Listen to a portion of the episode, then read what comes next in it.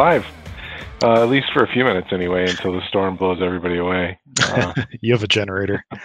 yeah, I'm I'm good. But if uh, if I'm here by myself, I'm just gonna uh, chug the last of my beers and wrap it up. But um, no, thanks everybody for joining us tonight. It is episode what is this? 14? 13? 13, I think. 13. Episode 13. Uh, we're going to do another style series tonight, talk about Scotch ales, uh, get some history uh, and some information laid down about that. Um, and, and, Brandon's already hiding in his basement. Excellent. Uh, it got dark real fast here, so this this could uh, this could be a good one. We'll see. But anyway, um, yeah, Brian, what are you drinking tonight? So, as we're homebrewers, uh, I usually always start my my shows with uh, at least some sort of homebrew. So, um, this is a rye wine that I made. Oh. So, not exactly you know the style uh, Scotch ale or anything like that, but uh, sort of like a barley wine with. Uh, gosh, I think this recipe has something like forty percent rye malt in it. Oh. So a lot of beta glucans. Uh, it's very thick. Um, if you've ever had or like seen like a ropey sour beer, um, it almost sort of has that consistency to it, except I carb the hell out of it. Um, but it's it's very smooth. Did you carb it up even more than uh, than when you bottled? Yeah, it's it's it's probably a little bit more than than when I gave you that bottle. Um, to style, I mean, like it's probably like another, I would say like point three, point four volumes over what like you'd normally carb like a barley wine to. Uh, it's so viscous that you just need to like absolutely pump CO2 through it to yeah uh, to to get it like even a little bit carbonated. No, it definitely was a, a, a thick beer. It's super good. Um, the cherry I thought flavor came through really nice after it warmed up a little bit. Yeah, I don't know if I mentioned. Yeah, I put cherry in it too. So tart yeah. Michigan cherries in it too. Oh, what are you drinking? Uh, my tradition is actually almost to start nearly every show with a Guinness. So I'm uh, all right. I'm holding true to that. I uh, I am slacking, as I, I, said earlier today. I'm I'm falling way behind on my beer chores. So all I really have in uh, homebrew wise is my my blueberry milkshake NEIPA, which is named Little Lad because uh, berries and cream, berries and cream. I can't remember the next line. I'm a little lad that loves berries and cream. I'm a little lad loves it's its namesake. That's right.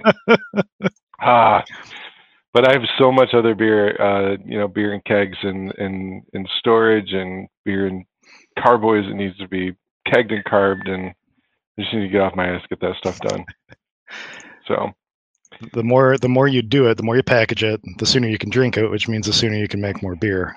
Right? It's, it's a never-ending pipeline. Exactly. exactly. And then I've got you know the the ideas to do the uh, the pineapple milkshake uh, IPA, and I've got I've got my my packets of Philly sour came in, so I can be like you and Brandon. I've got so much more beer to brew. And uh, Jordan has some packs too. Um, yeah. And you guys will notice that Jordan isn't here. He may pop in. Uh, you know, he has uh, some some dad uh, duties tonight, so uh, if he yeah if he can pop in, he'll pop in uh, in the meantime, if there's anybody that had any interest in popping into and talking about Scotch ales with us or, or whatever else, I mean, feel more than free to, to ping us or whatever, mention it in chat, and we can shoot you an invite or something. The more the merrier, always. So, yeah, I threw a post up before the show. I don't know if you saw it, but yeah, if anybody has any, uh, you know, love of Scotch ale or knowledge, knowledge on Scotch ale, then yeah, by all means, come on in and hang out with us.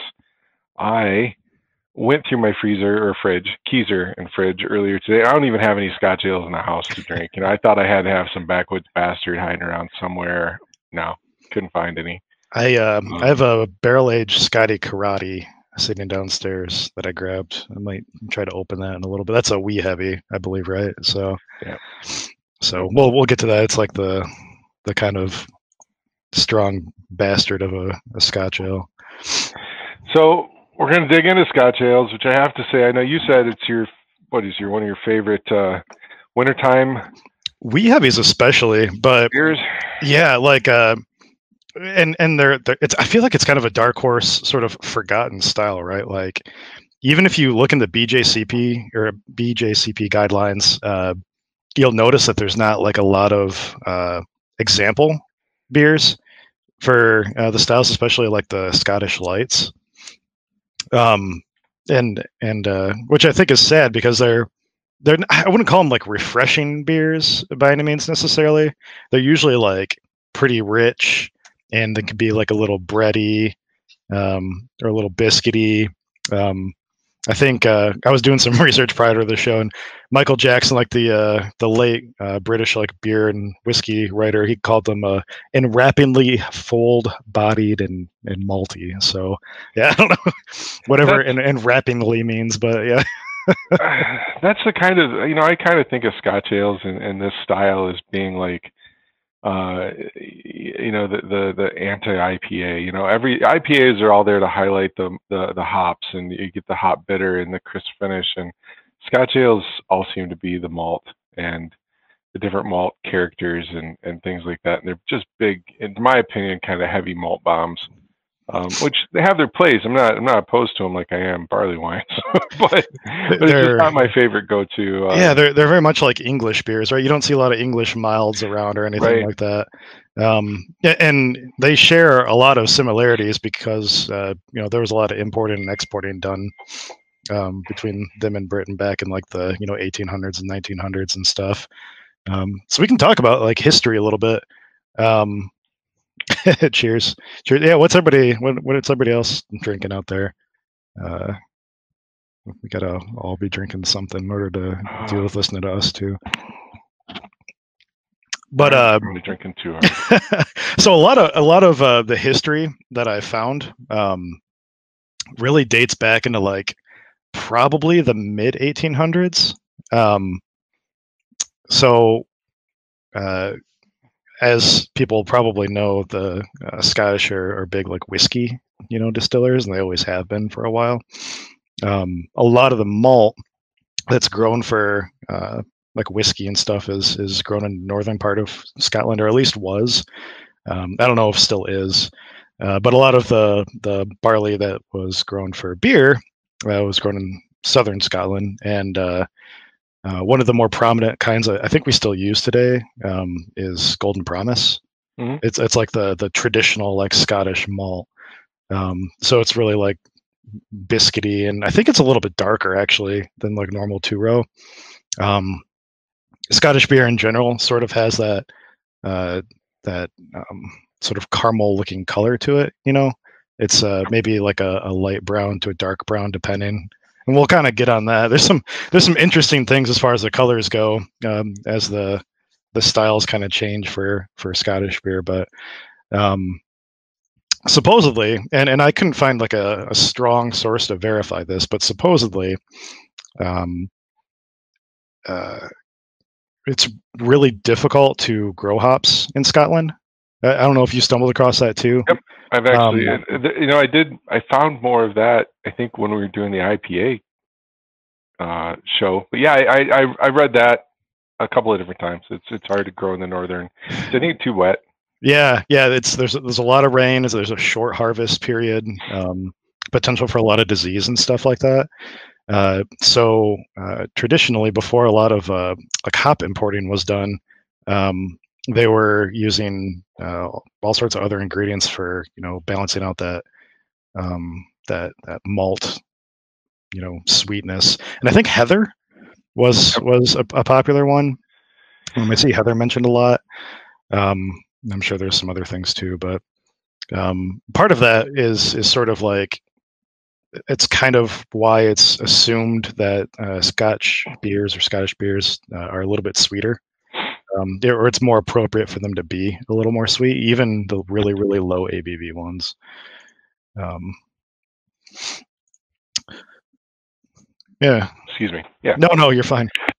Um, and it, it got to the point where, um, where where some of the beer was was so sweet. And this this kind of uh, it, it brings us into like wee heavies a little bit. Um, uh, we'll talk about like the the shillings and stuff like that in, a second, and that sort of like uh, connotation. But some of the beer was so strong and so sweet that they would pour little uh, like nips of it at a time, and uh, it's it's assumed that people would like to take you know little nips, like maybe six ounce pours of this beer, and, and uh, drink it with whiskey uh, to sort of balance out like the harshness from the whiskey. so a little bit of a sweeter beer with a little bit of you know a alcoholic bite for the whiskey, and and sort of drink those together. Not necessarily mix them together, but maybe. Yeah, actually, the I think they did. There in my research, I found a lot of um, uh, historical uh, cocktails even that were made with uh, traditionally made with wee heavies mixed with a whiskey or um, a scotch. But it, I got a little a far off field on that when I started going down yeah. a, a, rabbit hole. But um, but yeah, I, I, and I was sneezing earlier when I, I wanted to to you know uh, affirm like what you'd said. You know that this was you know pre hops and when they were using uh, you know more gruit style beers with with herbs to balance out the sweet notes and uh, um, and, and I think what I had read was that they just kind of led into these malt forward, malt heavy, uh, you know, Scotch ales, uh, and and they've been around for for a thousand years. Like one of the older styles of of beards. Yeah, um, and, and that kind of goes into historically like uh, you'll see a lot of beers like Scottish beers labeled as like uh, like 60 shilling, 70, 80, like 100, 120. Um, so uh, I didn't really know this until maybe like even a couple years ago when I was reading an article about it. So um, it's it's so the the shilling ratings or whatever uh, on beer. It's not necessarily a a, uh, a mark of you know, like alcohol content in the beer or anything like that. It was historically more of a uh, like a price point per like hogshead uh, of uh, of of the beer. So, and I think like a hogshead is something like it's about one and a half times like a barrel. I think it's something like, or maybe it's twice as much as a barrel. I want to say it's something like 62 like gallons or something like that. Um, I'll have to go like actually look that up. But um, th- there was issues when they started to do a lot of like importing and exporting and stuff like that um, back in the 1800s. So um, people would see, you know, maybe like a, a 60 shilling beer for sale or something like that. But the 60 shilling maybe is only the price, you know, in a in a a barrel or something like that. When you up it to a hogshead because of the volume, it becomes, you know, maybe like a 90 shilling or something like that beer.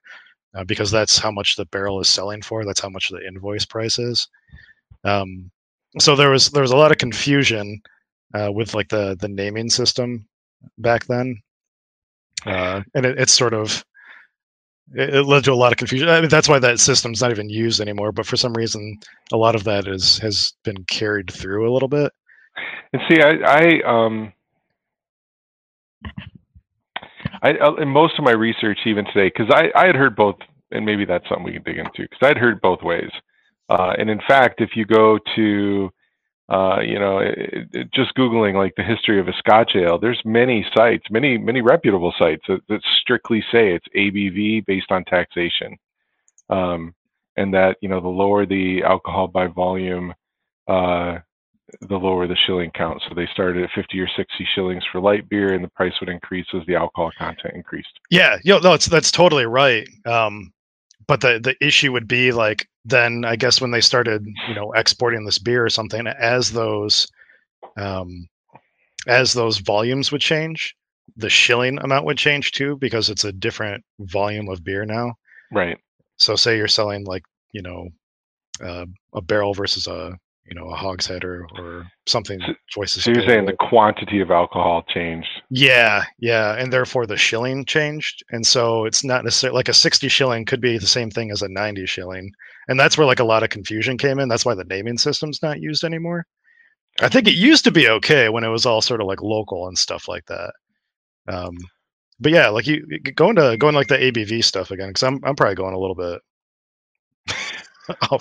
no, no, it was just that. It was the you know um, what I read in the research that I did on it. You know, was the the 50, 60 shilling beers were considered like the session ales, two and a half, three and a half percent alcohol by mm-hmm. volume. Um, you know, 70 to 80s in that five percent range, and then your your 90 shillings, your wee heavies. That's where the wee heavy came in. Was the strong Scotch ale or wee heavy at 90 shilling was was your big imperials, your 10 percent. Mm-hmm. Um, and uh, and so the, the the historical practice I read about was it was strictly determining the beer's tax race based on its alcohol content. But I didn't get any into anything about changing the size. You know, when they moved from, like you said, from a hogshead to, uh, you know, a different barrel Like size, an imperial barrel or an something. imperial yeah. barrel. Yeah. Um, I, I just I, I didn't stumble across that. So it's interesting. Ultimately, um, And so the reason that, you, that the naming system is discontinued is really because of the. it's confusing as fuck, but right? it's just the two of us even reading about the history Right. of it is yeah bullshit. So Uh, you know, it, it, yeah, exactly. so now now there's really like four styles that we really care about. Um, there is what Scottish light, Scottish heavy, Scottish export, and wee heavy is kind of an outlier. The Wee heavy is BJ, strong, right? yeah, the, the BJCP uh, considers it like a British strong ale. Right. Um, but yeah, yeah, those are yeah the the the four that I had were Scottish heavy, Scottish light, Scottish export, and strong, uh, which I think counts as as the wee heavies fit in there too. Jason's agreeing with you a bit too. Jason is agreeing with me. Sorry, I've got too many screens. No, no, you're fine. He's I think he just exited his screen. Uh yeah, so uh the higher the shilling, the higher the ABV. And and that's totally correct. Um that's what I understand too. It's just that as uh as from what I understand, um again, as volume um amounts changed and stuff like that, uh, when importing and exporting, a 60 shilling maybe was not a 60 shilling anymore because the volume changes. I'm Yeah. not explaining that really right, but Yeah. a higher higher There's shilling, much- higher higher alcohol. much, yeah, much much more to be uh, uh, read up on there. So you know, like, but breaking it down into the the BJCP categories, uh, they still kind of follow the same thing. You, you, They you get you get you know uh, lighter beers, uh, you know, kind of more of that easy drinking session ale versus the stronger ales.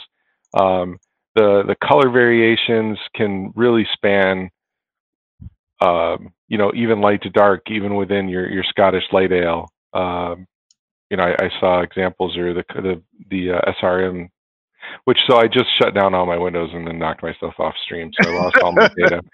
Um, but yeah, the SRM rating can even even range pretty high and s- in in any of them, um, from a, a light color to a, a darker amber beer. But typically, it's going to be a malty, um, fruity, estery, uh, uh, you know, low hop profile um, British beer or English style beer. So, uh, what what have you heard about peat malt in Scottish beers? It's an American thing. Uh, that's what I, it cracked me up when I read that. That uh, the the reason, and unless you, if you got something to contradict me, that's fine. But what I read was uh, Americans, um, you know, heard of Scotch ale and thought of Scotch, the drink, like peated Scotch. peated like scotch. Yeah. and when we started recreating recipes we went for that peaty uh, smoke flavor and that is actually not at all uh, true to historical uh, style that that is an american um, change much like general Tso's chicken and uh, tacos so Man, nothing throws me off more than to like buying like a, a wee heavy from like a brewery somewhere and it, it just has that like smoky, earthy, like sort of taste to it. I just can't. I'm not a big fan of like that taste. And uh yeah, it's not the style. Don't brew your beers like that. Don't brew your Right. wee heavies like that. Shit, nobody should put smoke in any beer, but that's Thank that's you. my personal preference. every time i have to drink a, a, and taste a shitty smoked beer and, and and try to come up with something nice to say about it i just die a little bit inside they're just awful uh, that's just me.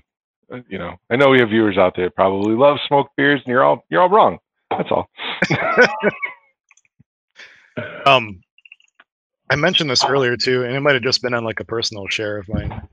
Uh, but as far as like uh, writing goes, um, when you see uh, Scottish beer talked about like in text and stuff like that too, uh, sometimes you'll see like a, a slash and then a dash um, uh, after like a number. So like, um, let's see if I can add this. That's a really terrible uh, example there. But uh, so that 60 slash dash would denote like a 60 shilling beer, um, for example. So you might see that on uh, some some some breweries trying to bring back like naming conventions and stuff like that for like sales and stuff. They're trying to be hipster cool, and uh, which is fine. oh yeah, I'm all about that. That hipster cool. And there's, I think, one of the classic examples that the BJCP lists um, uh, is specifically called out to be like a old school like 60 shilling beer or something like that. Um, but yeah, what were you gonna say? No, I was just reading through that. The, the, actually, they're still indicated, or they were indicated in the BJCP guidelines. You know, like Scottish light ale was was kind of denoted afterwards by the the 60 slash minus, and yeah, yeah. Uh, Scottish heavy was the 70 dash minus or slash minus, and and stuff like that. So it's it's still there. Um, but but yeah, alcohol content varies greatly. And uh, Brooded had mentioned something earlier about. Uh, he mentioned something about. I thought somebody asked a question about a wee heavy earlier. No, I can't find He it. uh he he brewed his first wee heavy. Gratz brewed brewed his first uh wee heavy on July first. There it is. Yeah, I can scroll back to that. 12.6 ABV. Um, but then same guy went on to say that he added two ounces of smoked malt. No, I'm just giving you shit, man. no, it's it's all personal preference. I can't do it. Um, I know you have your personal reasons. I just don't. I don't care for the taste. Yeah, I, I used to be a heavy smoker, and I know it's weird, but I, I was a heavy smoker, and I took uh, uh, some drugs to not make or make me not smoke anymore. Legal drugs. Legal drugs, Chantix, and uh, and I, I got through it, and I've never smoked a cigarette again. It made me to basically hate all things smoke with a passion. Uh, I can't even eat some smoked meats anymore. Uh, it's crazy. It's really weird what it does to my. Um, it, it did to me, but I'm not smoking for. Yeah, but I'm not smoking four packs of cigarettes a day anymore, so I'm fine with it. Yeah.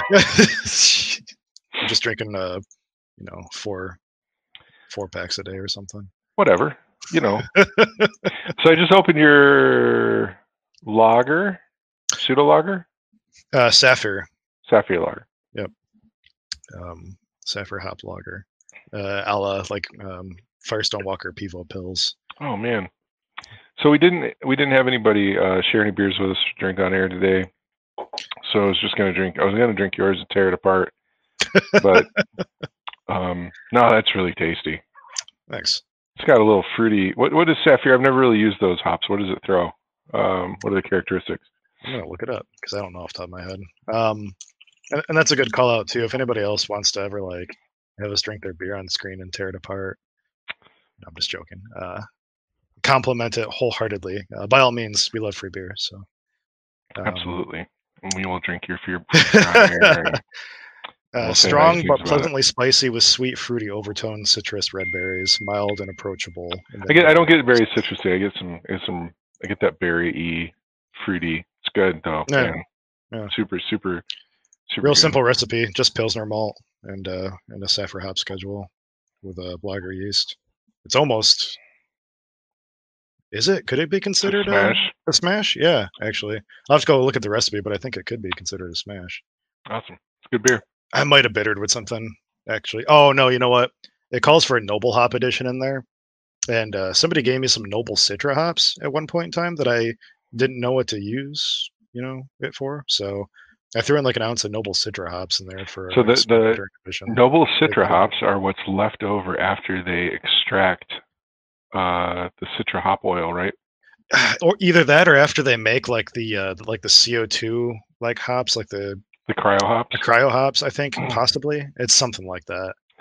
So I, I knew it was. It, They're, it- they're super low alpha. it's basically leaving Citra leavings that does that. Mhm. Yeah, don't have the high alpha content, but have still have that good Citra uh, aroma flavor. So good for late edition hops, right? Yeah, I, I want to call it a marketing ploy, you know, honestly, just using up leftover uh It is. you know crap Absolutely. but i mean it, it, works well and it tastes good and if it's cheap enough like I, I keep buying it so we're jumping off topic again. So back to the Scotch ales. So some some some common uh, Scotch ales you see here in Michigan are of course going to be Backwoods Bastard, um, and then you mentioned Dark Horses. Uh, I just lost it. Scotty Karate. Scotty Karate. Thank you. Um, and the barrel age version. I don't see a lot of breweries though, uh, really doing a lot of the Scotch style ales. Um, I, have never seen, yeah, I've never seen a light, uh, an export, or a heavy at all ever, ever yeah. on tap. I don't think I've ever bought one. It's always a wee heavy. I think around here locally, I think a couple of craft breweries in, in Kalamazoo. I know um, One Well had, I think, a Scotch ale at one point, going way back. And I think I've seen Papa do it, but um, yeah, don't really see a lot of a lot of uh, people making it or brewing it. Uh, I mean, I should not. I should back up. In the club, it seems like we have quite the following of people that brew Scotch ales, and uh, you know, we I know McQuillan's always doing them. Yeah, yeah. I still think wee heavies are probably more common, even like in home brewing and stuff like that. Right. Um, I I'm going to be the guy that says it. I don't think I've ever actually brewed, you know, a uh, a light export or a no. I honestly haven't even brewed a wee heavy. I've, I haven't brewed any of the Scotch series. I've used, um, you know, some of the the yeast. Yeah, Patrick was correct. It was it was a key. Oh yeah, right on. Um, you know, I, have I've used some of the yeast uh, that's typical for it, but I've never actually brewed it to be, you know, a wee heavier Scotch ale. I I'm glad you brought up yeast because um, that's one thing I I didn't take a lot of uh, notes on before the show, but um, it's one of uh, so Scottish yeast is like one of my favorite yeasts to use for like just about everything, but besides maybe like an IPA, and even then, I just I just haven't used it for one. Um, so Scottish yeast tends to not attenuate super high, um, in my experience and it tends to not have a very high ABV tolerance. Um, usually, it's around like ten percent, and maybe like like super low seventies attenuation, um, if that. So something like Imperial Tartan is what we have around here. Um, I'm not sure what like the Omega or, or, White Labs numbers are right off the top of my head. Um, but because like the attenuation is is a little lower and the ABV is a little lower, um, it makes it super super predictable for really high ABV beers like wee heavies uh, or I like using it for imperial stouts too.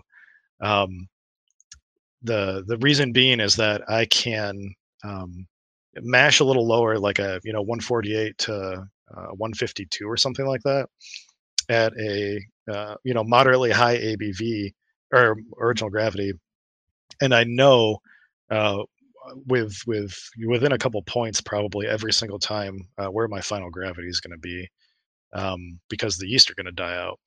So if I want to brew, you know, a 10, 10 and a half percent beer or something like that, because you can always squeeze out like a, a couple extra percentages um, uh, above a yeast's like attenuation. Typically, I find, especially if you, you do like a nice pitch and um, oxygenate it really well. Mm-hmm. Um, I, I, like targeting maybe around like 1035 ish for like my like Russian Imperial stouts, and uh, tartan gets me there just like almost every single time. Um, yeah. Just just because I know it's it's just gonna die off. It's not gonna attenuate past it or anything like that. Um, no, I, I great and it yeah the flavors are great. I I can't. I like using tartan for for stouts. Um, I've even used tartan. I have actually used tartan for a black IPA. Um, just because it's what I had on hand at the time, and I do use it typically for starts uh, or stouts and stuff. But yeah, tartan's great. It's just like it's it's estery, you know, and yep. uh, as as that typical like a uh, I think you mentioned earlier like a, uh, in the description for Scotch beers like a a little bit of fruitiness um, mm-hmm. is not necessary but appropriate, uh, and I think it throws off a little bit of that. Um, even maybe more of like a like a date or raisin sort of thing. Not not like a Belgian yeast would maybe, but um, just, just like a little bit of that. Just you know, just a hint. Um, yeah, I, I, really like it. Yeah, and, and Glad's mentioned this, and I didn't actually realize that it's not my favorite style of beer from Christmas, but Bell's does their Christmas ale is Scotch ale. I was thinking of it as a winter warmer, kind of uh, um, that uh, for some reason I thought it was a spiced beer, but it's not. Brandon, a couple of uh, chats earlier said he found one, so he's going to be drinking one. yeah, I actually, you know, it's funny because I, I, uh, this is how little I, I thought of Christmas ale. I'm pretty sure I have some from last year in the in the fridge, uh, in the beer fridge, and I overlooked it when I was looking for Scotch ales earlier because I was Oh. thinking it was a, uh, in my head it was a uh, a spiced winter warmer type beer. Word up to Sons of Liberty. Welcome up, hey Lee, how's it going? What's up, man? Um, Sweet. oh, go ahead. no, No, I was just going to go into uh, um, potentially like brewing or like um, some tips on like brewing like a Scotch ale or something like that. Uh, unless you had No, right to say about like the history or the style. no, no. I was I was just looking for other Michigan beers around here that we might know that are Scotch ales, but it's uh it's hard to find. I know. Uh, I'm trying to again. I get- I think that goes back to just how uh, little they're brewed, and they age really well too. The wee heavies do. I don't think I've ever had like a an aged, um, you know, lower ABV Scotch ale, one of the you know the main uh, recipes or anything like that. Uh, but the wee heavies age super well, in my opinion. Uh, sort of like barley wines, like a little bit of oxidation um, does them good, in my opinion. You know, it's not always like um it's not always like appropriate or whatever but it, it tends to like some of some of those like sherry flavors that come from oxidation Yeah, Um, exactly. like like can lend a little bit of uh complexity uh, to the beer which i think is cool Uh, Brandy, you're gonna have to tell us how that uh, how that 2017 Christmas ale is and how it holds up because I'm pretty sure that's if I don't have Yours 28, yeah, I, I was thinking about it, it's probably pretty old. Uh, but but yeah, let's go into the to the brewing. So Brandon's actually asking about your winter wee heavy recipe. oh that's funny because i actually uh, have it uh, i wonder if i can just share beersmith and we can talk about it real quick let me see Yeah, if I can pull it up. Uh, you can throw it up as another another view. Uh, So while he's doing that, shout out to Daniel. Hi Daniel, thanks for joining us. that's my buddy danny And uh, and the 2017 is pushing it.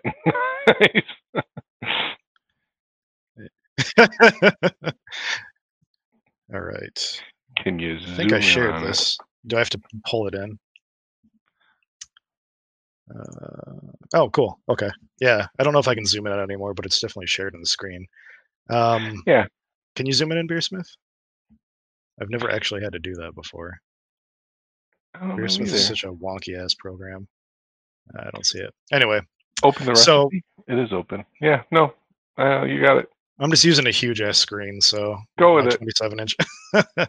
so um, I think I mentioned earlier uh, this malt right here. I don't know if we can see it on the screen, but that's uh, uh, it's Golden Promise. So Golden Promise, uh, like I mentioned, is kind of one of the the mainstays of um, Scottish beer. It's you don't have to use Golden Promise as like a base malt. Um, it's definitely more maybe like traditional, but any base malt will do. Um, I tend to go with it because usually it's roughly the same price as like a, a good two row malt. Yeah. Um, I don't. So this is me being hoity-toity. I don't tend to brew with Briess malt much anymore, um, or like the the the cheap stuff that you can pick up at like Bell's or whatever, or like the Viking malt. Not that it's bad malt. Like I've made award-winning beers, you know, with Briess and stuff like that. Um, lately, it's just that I'm trying to branch out more, and uh, No, I, I think it's cool. Some of the malts that you've been trying have, have definitely been neat and interesting and stuff. But um, for those of you that can that that that can't really plan out your brew day so far in advance, like Mr. Stevens, yeah, um, I, I tend to buy in bulk too. So you know, I'll buy a, a 55 pound sack of Golden Promise, and then that's all I'm using for a while. Or, um, you know, Thomas Fawcett Pearl Malt or uh, like Bark, you know, Pilsner or something like that. So, um, but yeah, uh, mostly a, um, uh Golden Promise base, and I'll see if I can put the recipe up on our Facebook page too and stuff like that. But um, a pound of flaked rye, um, this is a this is a five and a half gallon batch, by the way. Uh, about a half pound of honey malt, and then some black prince and some uh, pale chocolate, uh, mostly just for color. Uh, black prince is a, uh dehusked um, black malt, so uh, much like the Carafa special malts, Uh, it's just there to add a little bit of color and try to not lend that extra astringency. Yep. Uh, and pale chocolate, I just like anything that's going to be a little bit darker. I like adding pale chocolate to. I think that of like out of all the malts that I've ever tried to sip from, or aside from uh, Carafa Special Two, um, that tastes kind of like chocolate milk to me. So I I always just try to add a little bit of that here and there. And in fact, I'll even add it to um, like blonde beers or something like that occasionally, just like an ounce or something like that. It'll barely change the color and, and, and just sets my beer off like a little bit from other people's. And I don't know if we've we haven't done a presentation on this yet, you know, as far as like competition brewing or anything like that. Um, but that's that's one of those you know tricks of the trade is setting your beer off a little bit where it's not inappropriate for the style but tastes different. Um, yeah, in in the competition uh, presentation we did, I think we talked about you know kind of going with bigger, bolder flavors. That that kind of lends to that, you know, adding that little extra something just to yeah. kind of tweak their taste buds, especially if you get later in the flight. So that's my tweaking, especially if you go later in the flight. Yeah, that's a good yeah. call. Uh, and then Kent Goldings. I like Kent Goldings a lot. I use like for my rye wine, yeah. I I could use like a bigger like Magnum or something like that uh, for my bittering, but instead I tend to just go and use like two or three ounces of like Kent Goldings just because I I don't know. I, I think there's some my most used hop. I think I think there's some complexity to using a lot more of a low uh, uh, alpha acid hop than yep. using a little bit of a high. That's totally, you know, my my head logic and has no scientific backing or anything like that. Um, but that's what I do for a lot of my beers, and uh, I don't know. I, I, think they they usually turn out okay. And then obviously tartan yeast. Uh, this says one package. I usually just type that into Beersmith, um, regardless of how much I'm pitching. Uh, I think for for these big beers, I usually do something like a, uh, um, gosh, like a two and a half liter starter or something like that. Just just a heck of a lot. Um, this was my third rendition of this beer. Um, I don't know actually how accurate this is. Um, it's the estimated ABV is only about eight and a half percent. Um, and I've definitely done versions of this beer that um, have been a higher ABV. I don't know if I've actually brewed version two or version three. Um, like this is 9.2 or something, but um, yeah. So there's there's a trick too that I think a lot of people end up doing with wee heavies, and I'm not sure how appropriate this is for uh, like Scottish uh, like lights or you know heavies or exports. Um, but what I've seen recommended and what I've started doing uh, in the last couple of years is I will take, um, gosh, I want to say I'll pull about a gallon of wort, um, maybe about 30 minutes through the mash. So most of the uh, starches are probably converted by that point. And uh, as the the mash is or going still, I will boil uh, that gallon of wort that I pulled until I can boil it down to about like a cup of fluid, just a, a nice, thick, viscous cup of fluid. And near the end of my mash, um, I'll just pour that back in hmm. um, as I'm uh, as I'm mashing out. And I think it it's supposed to add like a, a nice, rich, like caramely, malty complexity, um, which I think is more appropriate for for wee heavies than it is maybe for uh, like a Scottish light or something like that. Um, but uh, if you go and look at a lot of like the um, national homebrew competition, like winning recipes, um, at least a few of those will uh, recommend doing something similar. Interesting. Um, so yeah, so I've had I've had good luck doing that, and I think it's uh, it's added some good flavor uh, to the beer. So yeah, that's something to look into. Yeah, I, I might. Uh, I, would be interested to try that. I might uh, might check out a, a wee heavy myself now. I've been thinking about it for a while. It just before I started making this rye wine, it, it, was probably one of my favorite, like strong, like high ABV beers. Um, I don't brew high ABV high ABV beers much, just because um, sometimes they, they take a, a little while to you know get through, and I tend to brew a lot of beer. Looking at I'm looking at my pipeline right now, and I think I I just brewed my uh, 28th batch, five gallon batch for the year. Nice. So I'm just trying. Yeah, I mean, I, am just pumping out beer this year.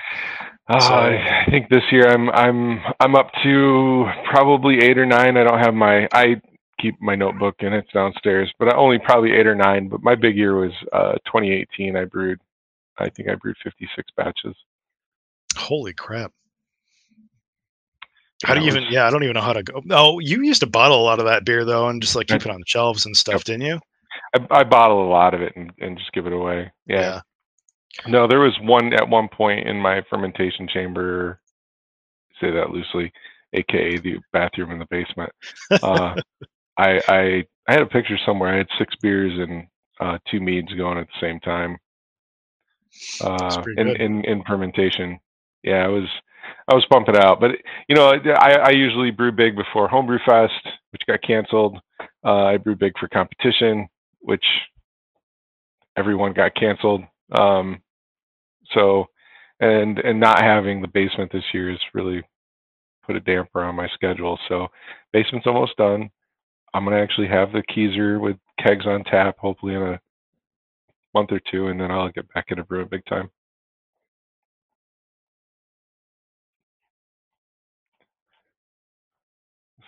You're on mute. I had to burp earlier, and I, I, I put myself on mute so I wouldn't uh so I wouldn't you know have that be on air. But I'm just trying to protect y'all. Uh, no, so so the wee heavy um is is sort of like an imperial version of any other uh, Scottish beer you would want to brew.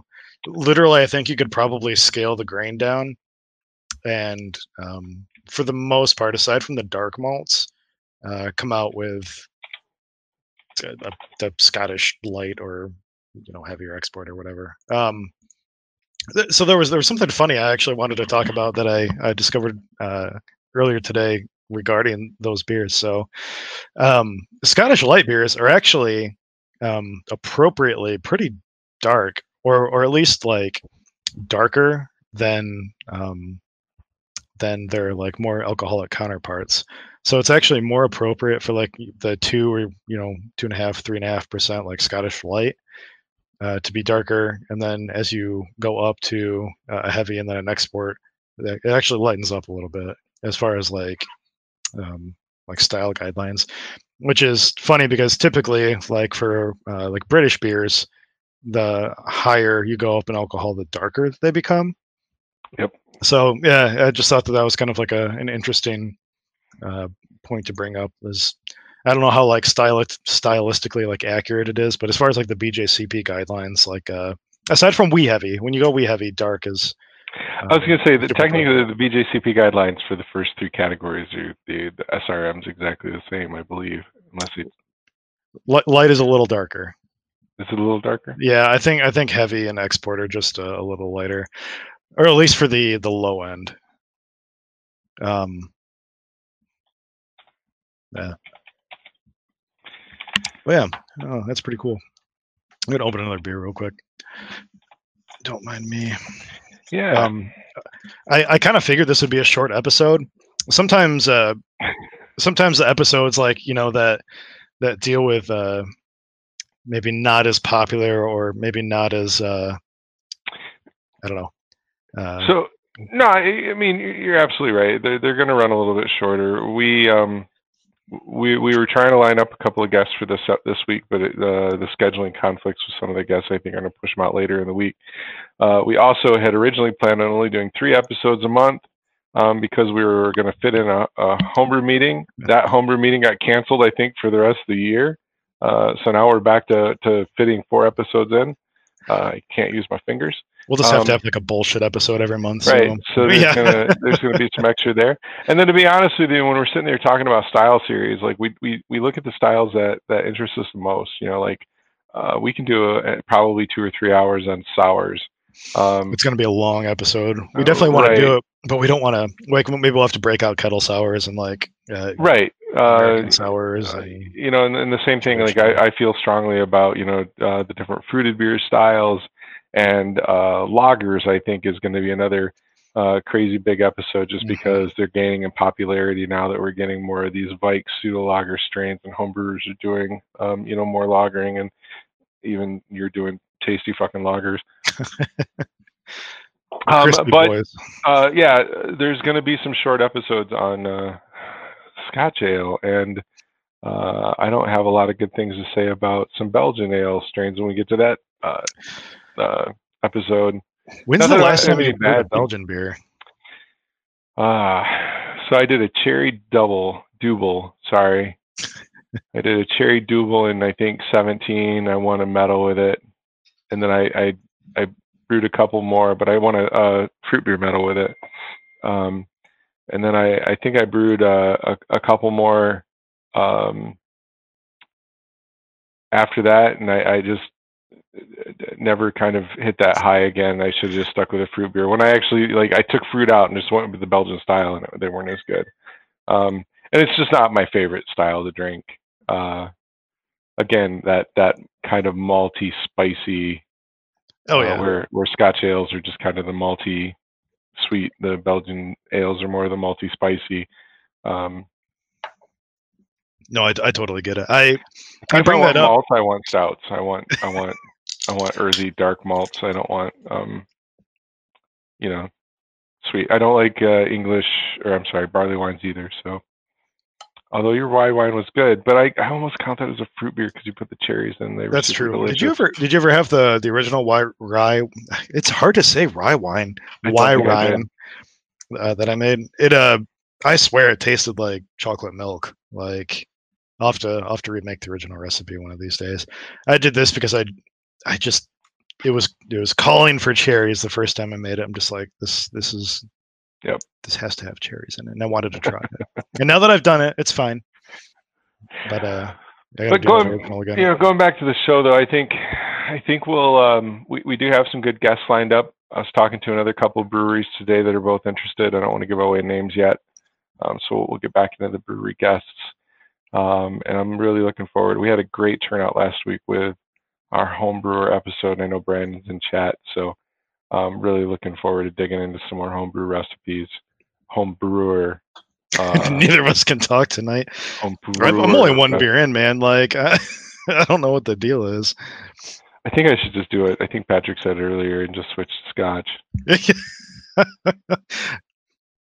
I uh, I know some people uh, comment they'll want to see what we're drinking too. So this is a. You gotta turn your fade off. I know I'm I'm uh I'm I'm reading the the can. Thanks to Jake Downey. It's a hidden uh, secret cove by Hop Butcher.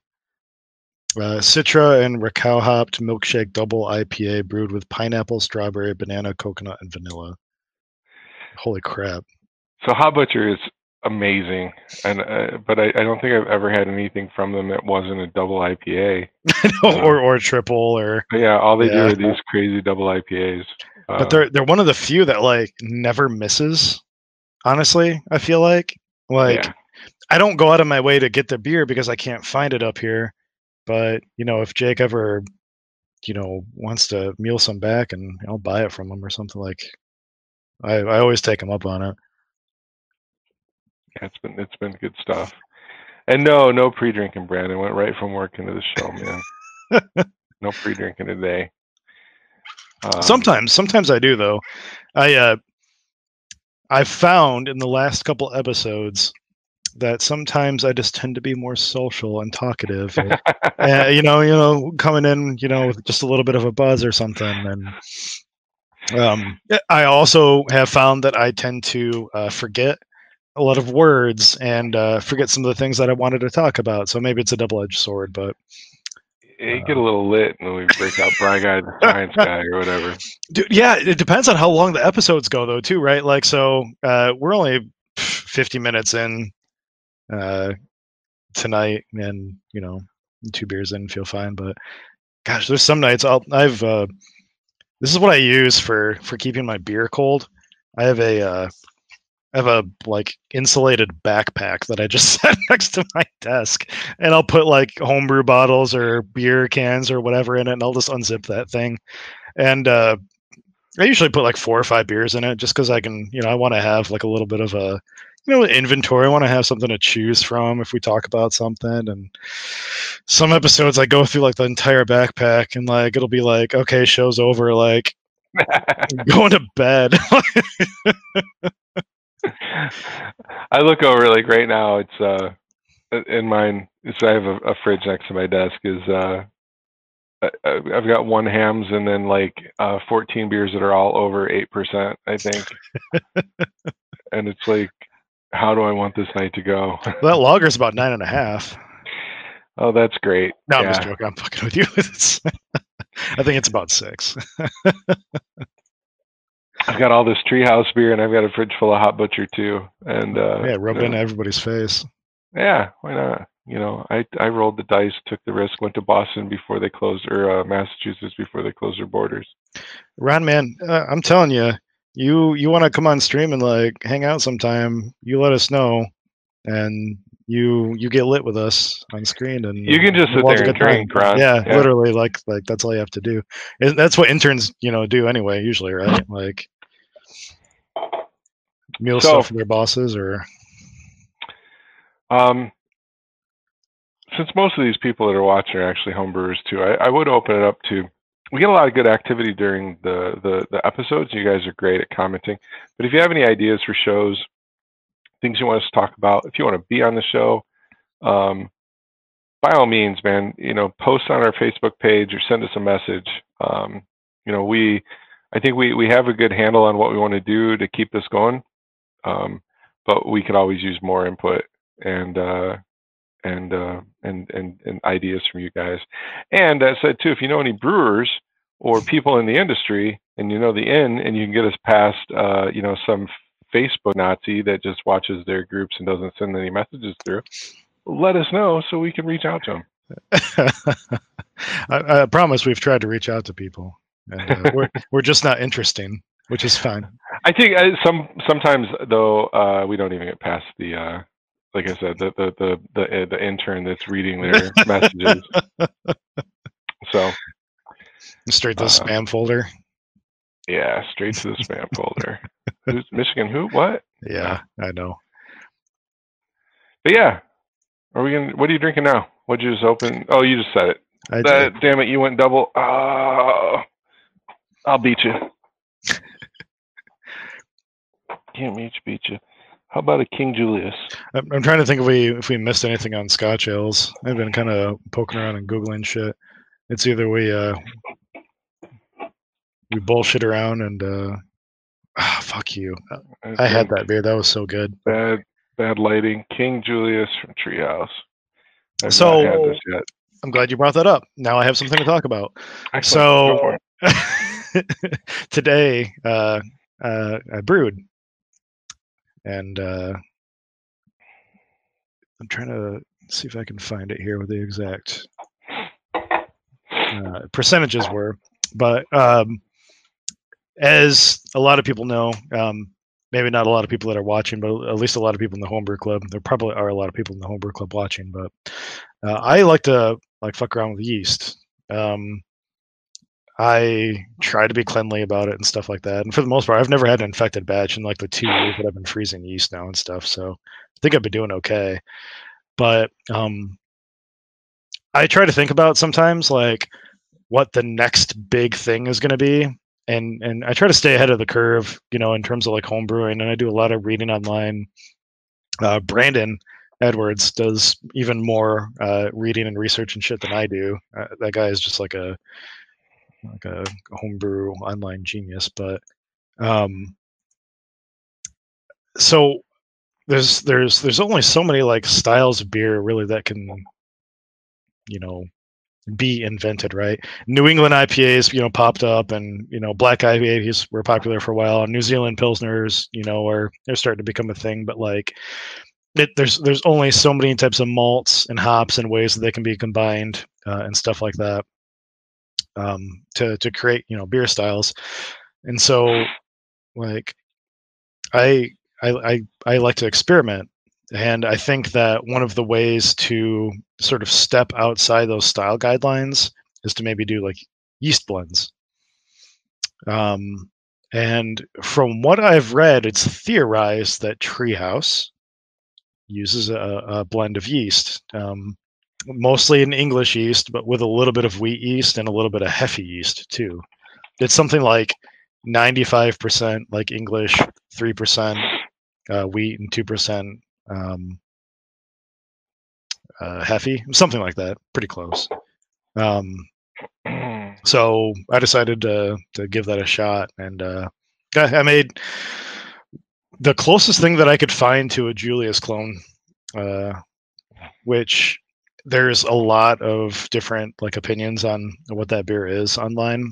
Uh, I think that like it's it's either Beer Advocate or AHA or, or, somebody has like one opinion on what it is, and some random home brewer that's done like 20 batches um, that's been experimenting with like hops and stuff like that has you know his own opinion and thinks he's he's pretty close. Um, and and I went with that one just because I I don't know I trust I trust people's flavors. Yeah, he's the one drinking it all the time, right? Like I, the first time I've ever had Julius was literally two weeks ago. So yeah, thank you. um, and and and it's mostly his recipe was Citra and Apollo, and and it's and it's de- it's it's the opposite of what I would consider to be like a Midwest New England IPA. Like does it say on the can? I don't think it does. Um, I, I, was talking with my buddy Peter Bentley about this too, uh, not too long ago, about like some of the the hops that they use in some of their beers. Um, and and they on their website they'll usually give like broad descriptions uh, like they'll say like you know loaded with you know Australian and you know American hops or something like that, and you know with a description like that, you can usually assume that there's like Galaxy or Vic Secret or something like that in it at least. Um, yeah, it, yeah, you're right. The, the the the the verbiage on a can of Julius is is very vague, um, and it's it's it could be on the can of 99% of the New England IPAs on the market.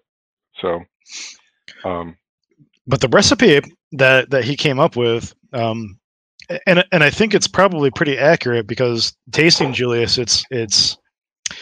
Well, let me step back for a sec. Do you remember how in the beginning of the episode, or somewhere in the middle, I don't know, whatever, we talked about peat malt, and you were like, "It's the fucking Americanized bastardization of like a Scottish ale." Yep.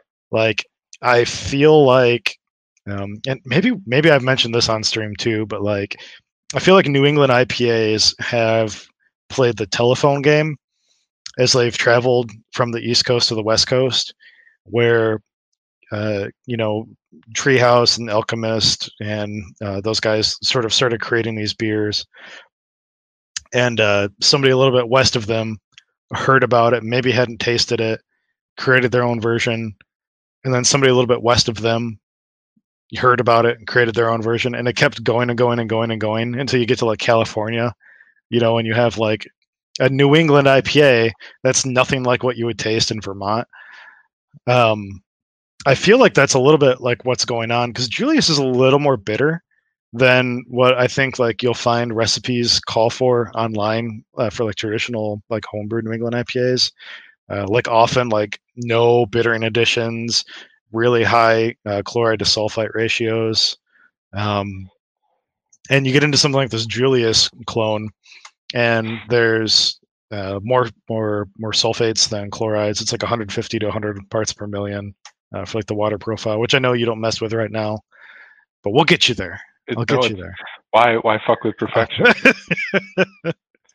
um, and there's like a bittering edition, and it's like a it's it's more of like the old school like uh, IPA uh, hop schedule. Like uh, there was a a 60 minute edition, a 20, a 15, a 10, but then there's you know the the new school. I guess I'll call it like a whirlpool edition too, where I whirlpooled six ounces of hops for a good half an hour.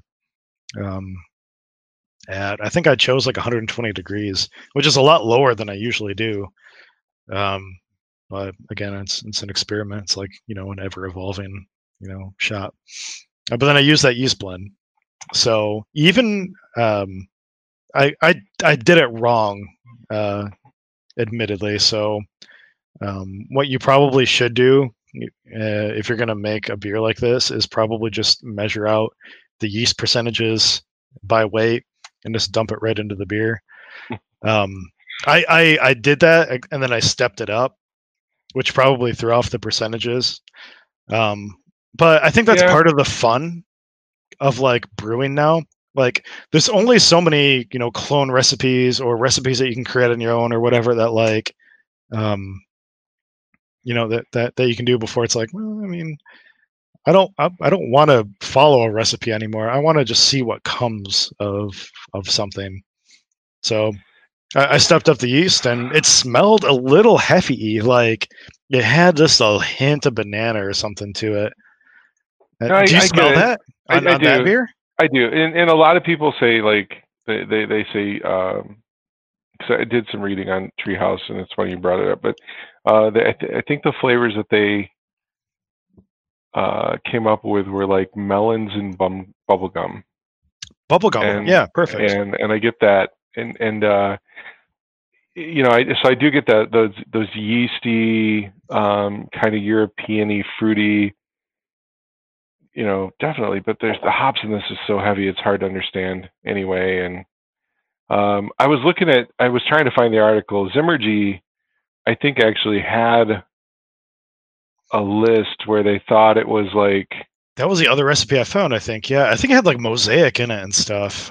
Well, no, just a yeast strain. Like uh, th- there was a, a clone yeast, which was um, like SO4, uh, and then T58 or something like that. and- yeah, T58. Yeah, yeah. There was like these three, but it didn't get a com. It was like playing with a combination to try to find out oh, what it was, and um, and that T58, that's the Hefe yeast, right? Um that's the the wheat. Or the wheat. the wheat? I think that's the wheat yeast, and the Hefe is like a, or no, no, maybe I have that backwards. Maybe that is the Hefe, and then the wheat is WB or something like that for wheat beer. Yes, but um, I so I get where you're going. Like the next big trend is going to be these like designer yeast blends, uh, or it could be, and that, Uh, that's no, uh, yeah. And and so I- kind of got there because I've I've been getting into like sour beers and stuff this year too. Um, you know, and, and shout out to I've been reading, you know, this a lot more too. But uh, come on, come on, focus. Put it in front of your face. There you go. American sour beers. American sour beers. But uh, Michael Tonsmeire, uh, smart ass dude. Um, him and Scott Janish uh, run Sapwood Cellars now. Um, speaking of uh, support, support your uh, your smart people. Uh, Nice. but uh, uh, yeah, I I think you know sour beers are sort of uh, yeah. Every time you brew something, you kind of get something unique, and and you can you know sort of assist it to get it to where it needs to be. But with with brewing normal beer, like you're really in control of the flavor, and brewing like mixed fermentation, like sour beer, like you you just sort of pave the way for the the yeast and bacteria to to do something nice and special and and just kind of let it be you know what it has to be. But uh yeah.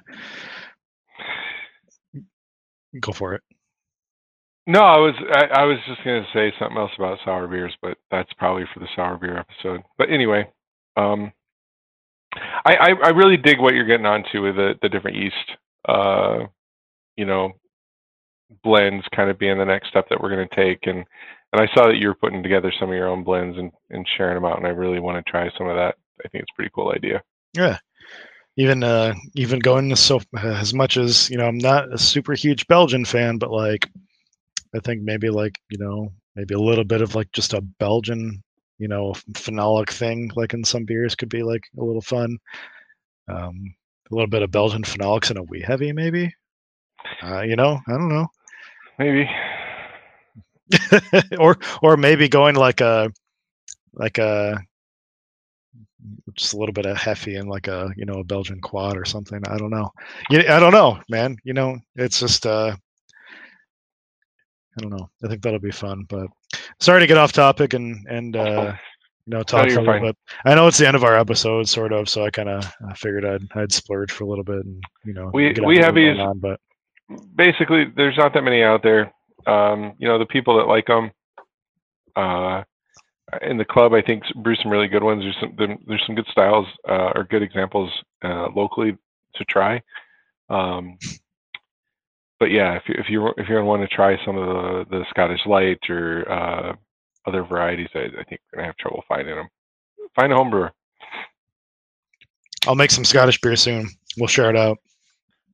Right on. But that's about all I got, man. Yeah. So next week, I'm hoping we'll have a special guest on. Um, as soon as I get confirmation, I'll put it on the Facebook page. Um, but like I said, if anybody wants to put any ideas or comments, feedback on the Facebook page, feel free to do it. Um, regardless, we're going to continue to do this fun experiment. Now, this is this has been three months. I know it, it has been like a. It's definitely been an experiment for sure, but I don't know. It's it's it's it's been fun for me. Like uh, I come into every every episode like at least reading a little bit of something and learning a little bit of something new before I come on stream, just to make sure I'm not you know being a total asshole and like disrespecting the style or something. So I feel like I'm I'm learning a lot while trying to talk through my ass. Uh, yeah, Yeah. I mean, it, I, I feel the same way. I, I like doing the research and finding out this shit, even if it is conflicting. Um, but yeah, we, we're not doing this for money or for glory. We're just doing it to have fun and drink on camera, and uh, that's working. I think So- we've succeeded at that. So yeah, all right. So yeah, right, cheers, thanks for guys. tuning in. Uh, thanks for hanging out with us, and uh, we'll talk to you next Monday. All right, good night, guys. Have a good week. Take it easy.